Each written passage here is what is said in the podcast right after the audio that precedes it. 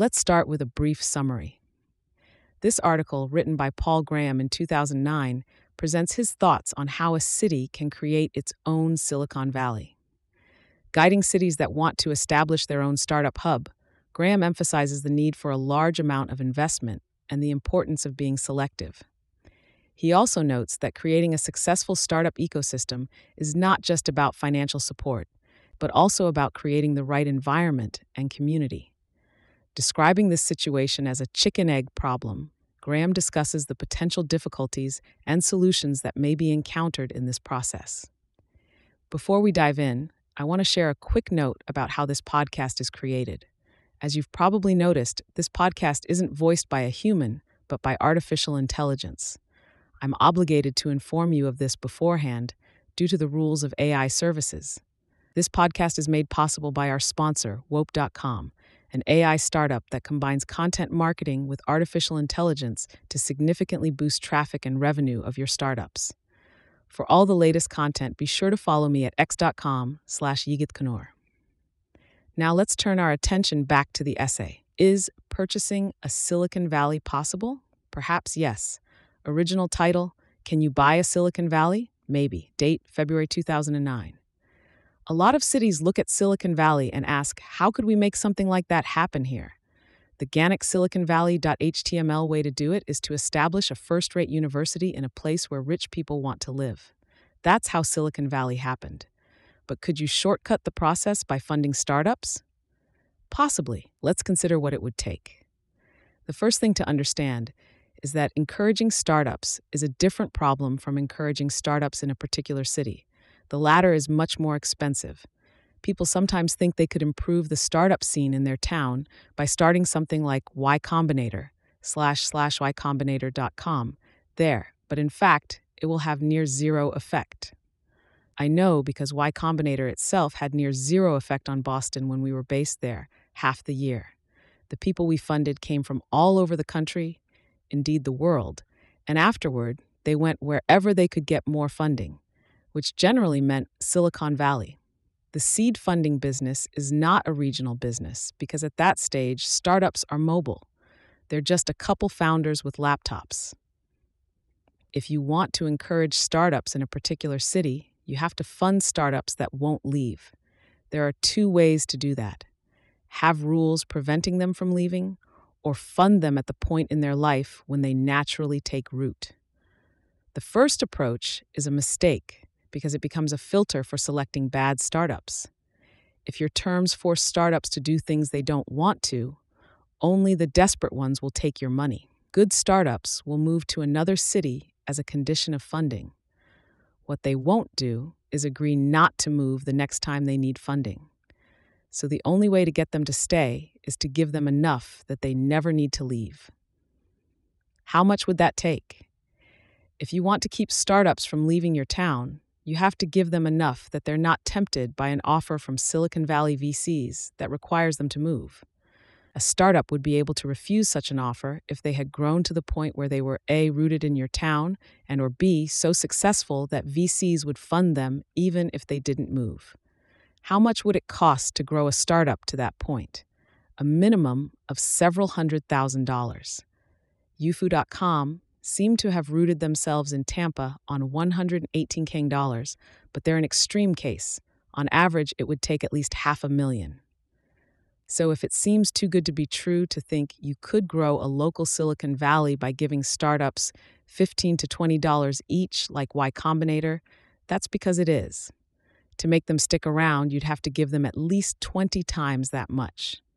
However, even that is an interesting prospect. Supposed to be on the safe side, it would cost a million dollars per startup. If you could get startups to stick to your town for a million apiece, then for a billion dollars, you could bring in a thousand startups. That probably wouldn't push you past Silicon Valley itself, but it might get you second place. For the price of a football stadium, any town that was decent to live in could make itself one of the biggest startup hubs in the world. What's more, it wouldn't take very long you could probably do it in five years, during the term of one mayor. And it would get easier over time because the more startups you had in town, the less it would take to get new ones to move there. By the time you had a thousand startups in town, the VCs wouldn't be trying so hard to get them to move to Silicon Valley. Instead, they'd be opening local offices. Then you'd really be in good shape. You'd have started a self sustaining chain reaction like the one that drives the valley. But now comes the hard part. You have to pick the startups. How do you do that? Picking startups is a rare and valuable skill, and the handful of people who have it are not readily hireable. And this skill is so hard to measure that if a government did try to hire people with it, they'd almost certainly get the wrong ones.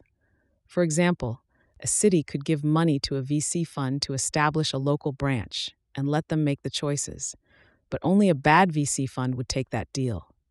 They wouldn't seem bad to the city officials, they'd seem very impressive, but they'd be bad at picking startups. That's the characteristic failure mode of VCs. All VCs look impressive to limited partners. The difference between the good ones and the bad ones only becomes visible in the other half of their jobs choosing and advising startups. What you really want is a pool of local angel investors, people investing money they made from their own startups. But unfortunately, you run into a chicken and egg problem here. If your city isn't already a startup hub, there won't be people there who got rich from startups. And there is no way I can think of that a city could attract angels from outside. By definition, they're rich. There's no incentive that would make them move.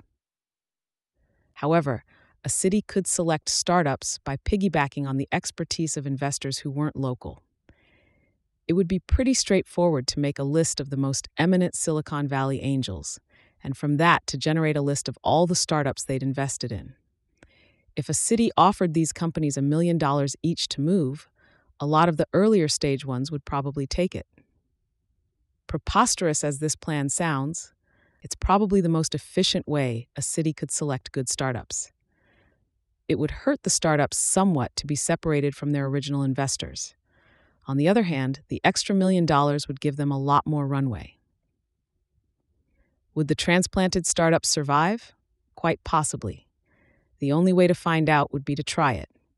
It would be a pretty cheap experiment, as civil expenditures go. Pick 30 startups that eminent angels have recently invested in. Give them each a million dollars if they'll relocate to your city and see what happens after a year. If they seem to be thriving, you can try importing startups on a larger scale. Don't be too legalistic about the conditions under which they're allowed to leave. Just have a gentleman's agreement. Don't try to do it on the cheap and pick only 10 for the initial experiment. If you do this on too small a scale, you'll just guarantee failure. Startups need to be around other startups. 30 would be enough to feel like a community. Don't try to make them all work in some renovated warehouse you've made into an incubator. Real startups prefer to work in their own spaces. In fact, don't impose any restrictions on the startups at all. Startup founders are mostly hackers, GBA.html, and hackers are much more constrained by gentlemen's agreements than regulations. If they shake your hand on a promise, they'll keep it but show them a lock, and their first thought is how to pick it. Interestingly, the 30 startup experiment could be done by any sufficiently rich private citizen, and what pressure it would put on the city if it worked. Should the city take stock in return for the money? In principle, they're entitled to, but how would they choose valuations for the startups? You couldn't just give them all the same valuation. That would be too low for some who'd turn you down, and too high for others because it might make their next round a down round. And since we're assuming we're doing this without being able to pick startups, we also have to assume we can't value them, since that's practically the same thing. Another reason not to take stock in the startups is that startups are often involved in disreputable things. So are established companies, but they don't get blamed for it. If someone gets murdered by someone they met on Facebook, the press will treat the story as if it were about Facebook.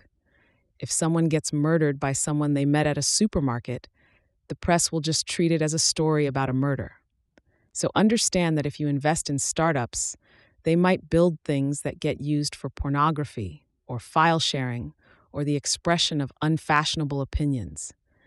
You should probably sponsor this project jointly with your political opponents so they can't use whatever the startups do as a club to beat you with. It would be too much of a political liability just to give the startups the money, though.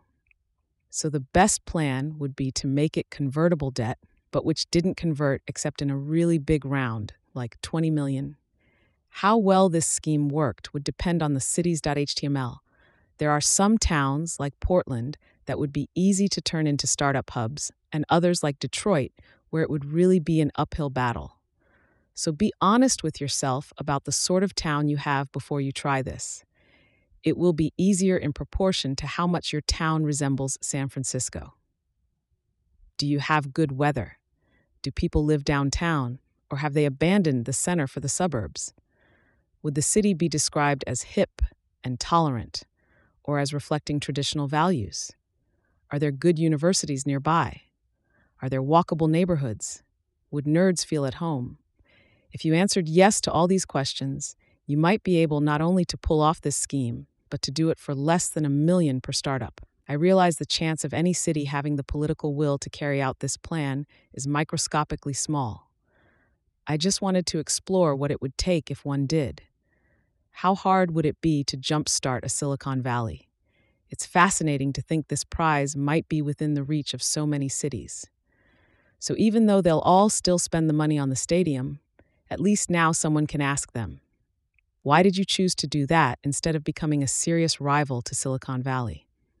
Notes What people who start these supposedly local seed firms always find is that A, their applicants come from all over, not just the local area, and B, the local startups also apply to the other seed firms. So, what ends up happening is that the applicant pool gets partitioned by quality rather than geography. Interestingly, the bad VCs fail by choosing startups run by people like them, people who are good presenters but have no real substance. It's a case of the fake leading the fake. And since everyone involved is so plausible, the LPs who invest in these funds have no idea what's happening till they measure their returns. Not even being a tax haven, I suspect. That makes some rich people move, but not the type who would make good angel investors in startups. Thanks to Michael Keenan for pointing this out. Thanks to Trevor Blackwell, Jessica Livingston, Robert Morris, and Fred Wilson for reading drafts of this.